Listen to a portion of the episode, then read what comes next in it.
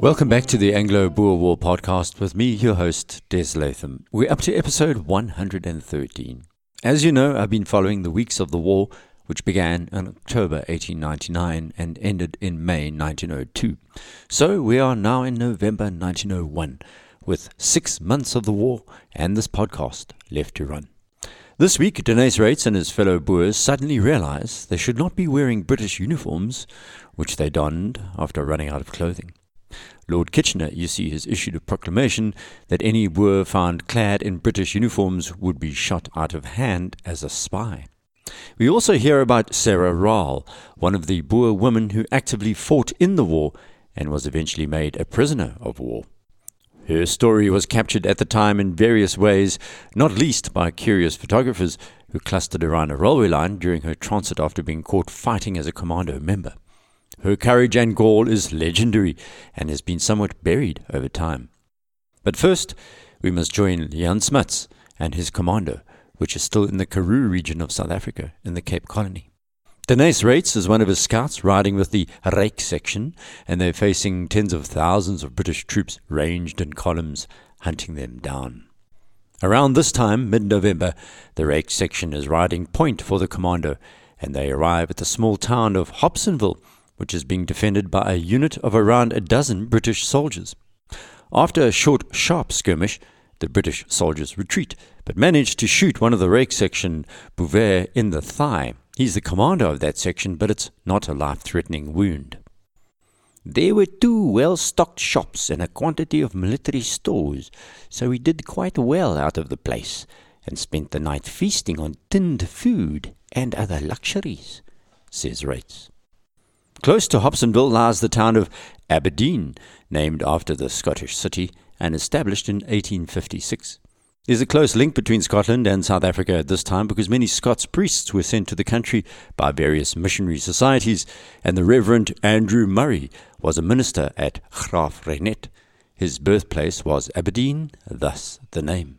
This little town lies 20 miles or so from Graaff-Reinet, where the British had set up a large military base so Smuts took a bit of a chance hanging around there eating bully beef. Still, they were off again early the next morning and spotted Aberdeen shortly afterwards before crossing the Port Elizabeth Graaff-Reinet railway line.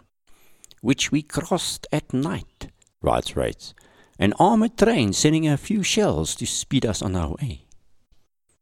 Even in the middle of the semi desert, where everything is isolated, the British are steaming along in the armoured trains, determined to root out and crush these last die-hard Boers, fighting to the bitter end.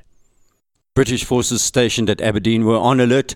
Smuts kept them under scrutiny, trying to decide what course of action to take next. They were not yet ready, but by the activity in their lines we knew that they would soon be after us, especially as their patrols kept hanging about in the offing most of the day.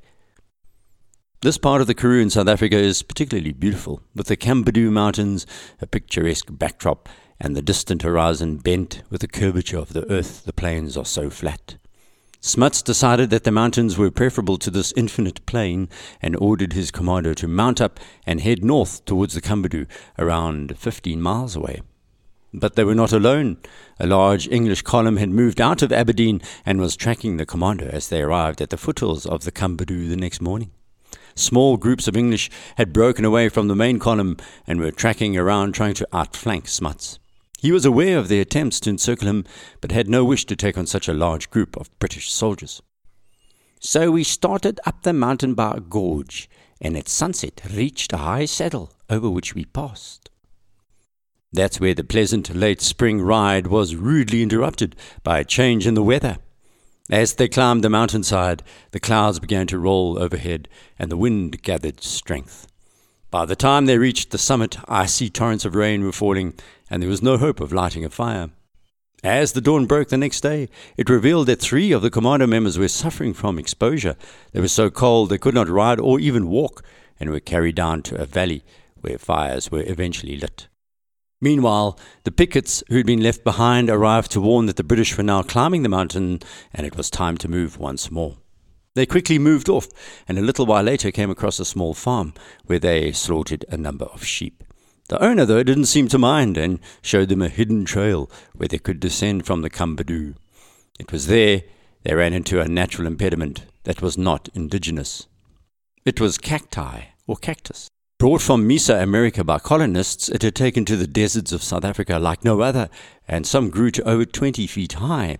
There was literally a forest of these invasive species covering the area around the foot of the mountainside, taking advantage of the increased water runoff to become what Reitz called a vile growth. They have a great fruit eaten in South Africa called prickly pear, but at that time the Boers were faced by what looked like a barrier of thorns, and it took some neat riding to avoid being skewered in this forest of cacti. The next day they reached the Karecha River, which rises in the Camdeboo and appeared to have lost the English column. It was here that the guardian angels that appeared to protect Reitz wove their magic once more, as Smuts ordered him to head over the Kariga River and to climb a rise in order to keep an eye on their rear, heading back towards Aberdeen, just in case the British made an appearance. I asked my uncle to look after my riding mule during my absence, and that was the last I ever saw either of them. Reitz kept watch. Hours passed, and eventually as the sun began to sink, he made his way back to the commando, stopping at a farmhouse to see if he could get a cup of coffee. That was not the wisest decision of the young man's life. The old lady inside was eager to grant my wish, but as the kettle was not boiling, she asked me to sit down while she piled more wood on the fire. Reitz then hesitated and thought better of it and decided to leave. As he mounted his Arab pony, he heard a clattering of hoofs, and lo and behold, it was a swarm of English troopers galloping into the glade. Had I still been seated there, I should have been caught in full khaki, and that would have been the end of me, says Reitz. But he was in the open, and instead of galloping, he admits to the fact that he was wearing a British uniform, and that saved him. So he rode his horse slowly, which confused the troopers, until he was out of sight, and once behind the scrub, he galloped off.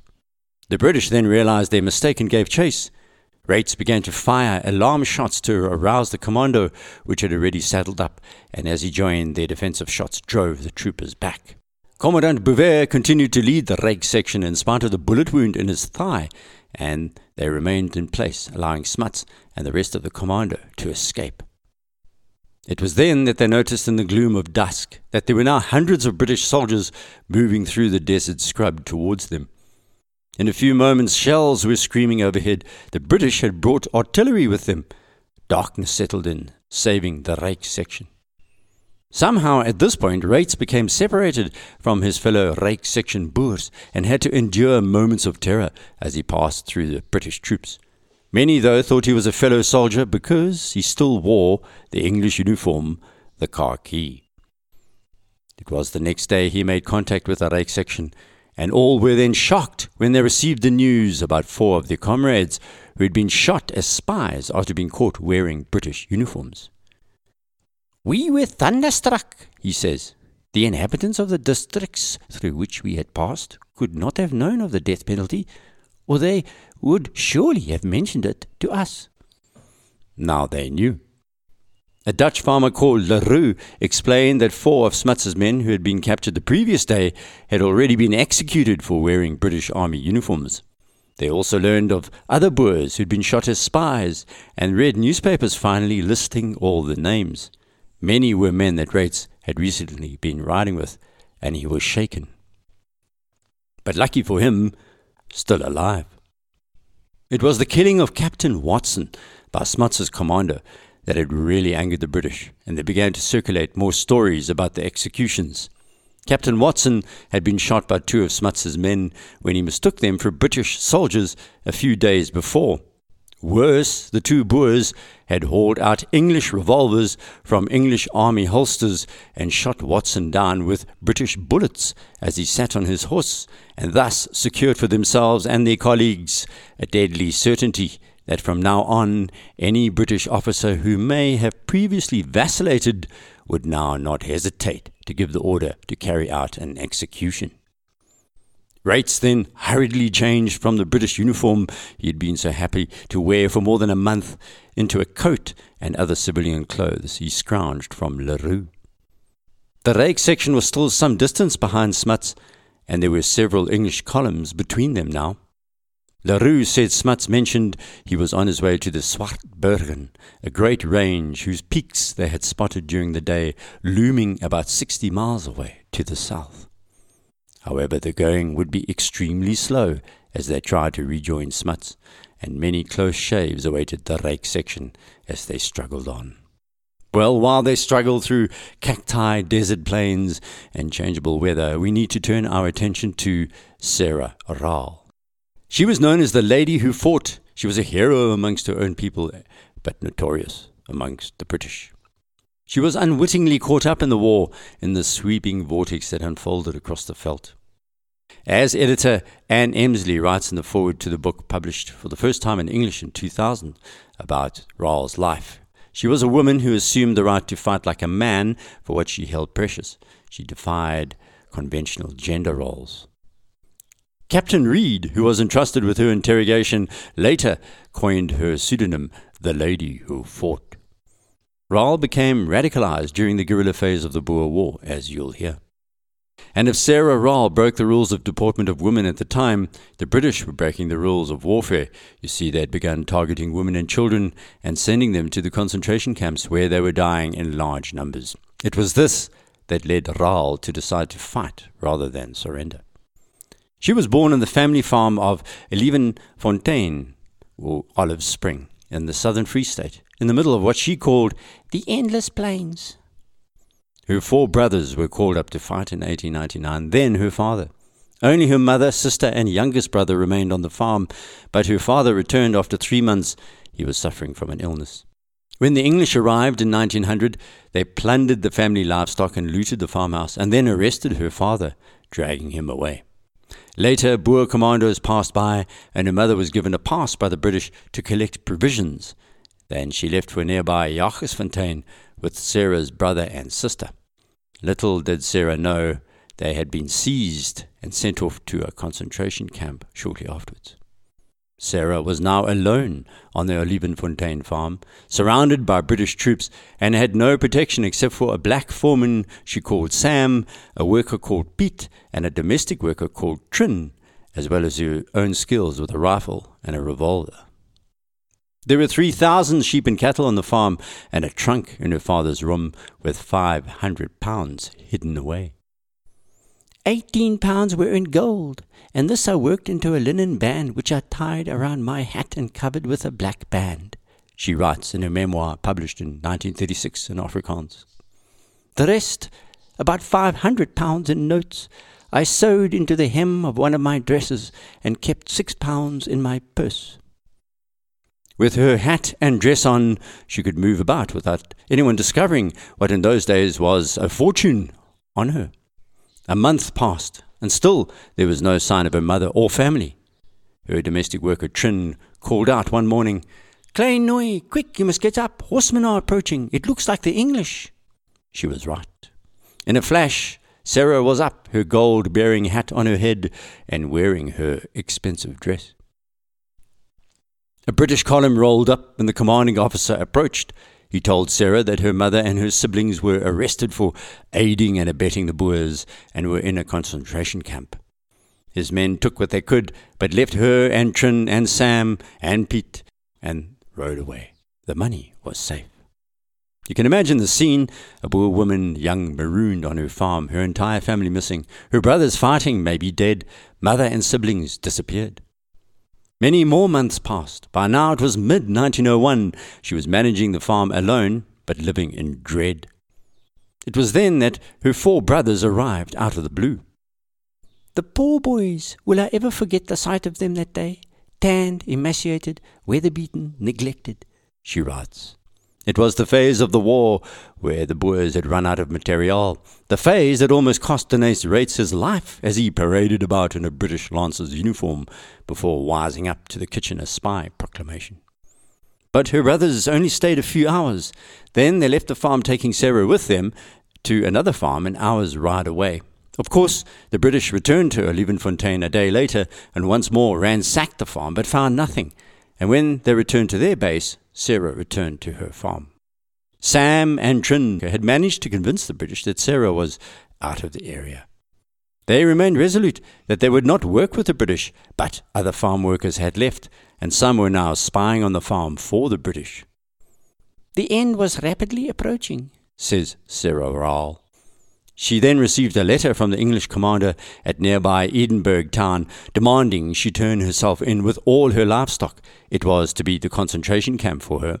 The letter gave me a terrible fright, she says, and brought home in no uncertain terms the realization I would have to get going immediately before I could be captured on the farm. She packed a wagon and what is known as a spider, a horse drawn cart. She managed to secure oxen from a neighbor and then was off, along with Sam, Trin, and Pete. Sam was put in charge of the 2,000 sheep, which they were determined the British would not have. It was also a useful bargaining chip. They made it to a place called Boomplaas after about a month of trekking, accompanied by the farm dog called Nero and the revolver my brothers had given me, she says. It was here that finally her luck ran out.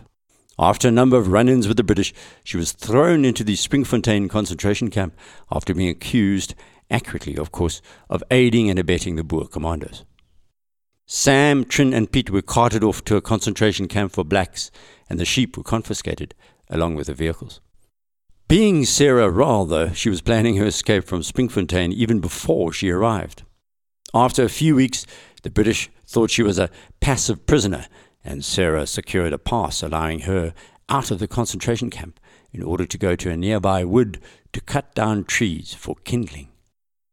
I can't describe the anxious moments I experienced when we began walking through the camp, she says. My heart was beating in my throat. Guards at the main gate scrutinized her pass and then warned her and two other Boer women that they should avoid the high land nearby because Boers were lurking. Then she was free. No sooner were we over the rise than we threw away our sacks and axes and ran towards the ridge where the Boers were supposed to be. As if by a miracle, a Boer commander appeared over the top of the ridge. By now, the English were aware that the three Boer women were up to something, and an armed unit rode out of the camp. The Boer commander opened fire, and the unit leapt from their horses, giving the women and their protectors time to thunder off into the distance. She was free. Word travels fast, even in the days before the internet. It was some time later that Sarah arrived in Touwfontein and was greeted there by her four brothers. Their surprise at seeing us was something to behold. They were shaving when we arrived, and with their faces still covered with shaving foam, they stampeded towards us. Sarah now made the momentous decision to join the commando and ride into war with her brothers. The Boer Commandant Nieuwoud was in charge of the burghers under the leadership of General Herzog. Remember, he had led a number of invasions into the Cape and it was preordained that Sarah Raal would try and be part of these invasions. But we must halt right now. Next week, we'll hear a lot more about Sarah and her amazing story.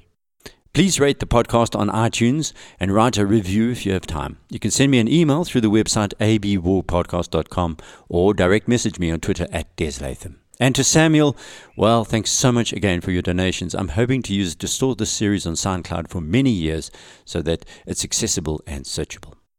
So until next week, goodbye.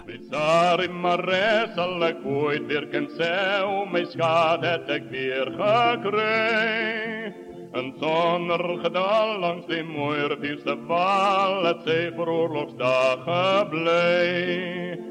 O breng mij terug naar jouw Transvaal, daar waar mijn Sari woont. Daar onder een dimmel is bij de groen door een boom, daar woont mijn Sari Mare.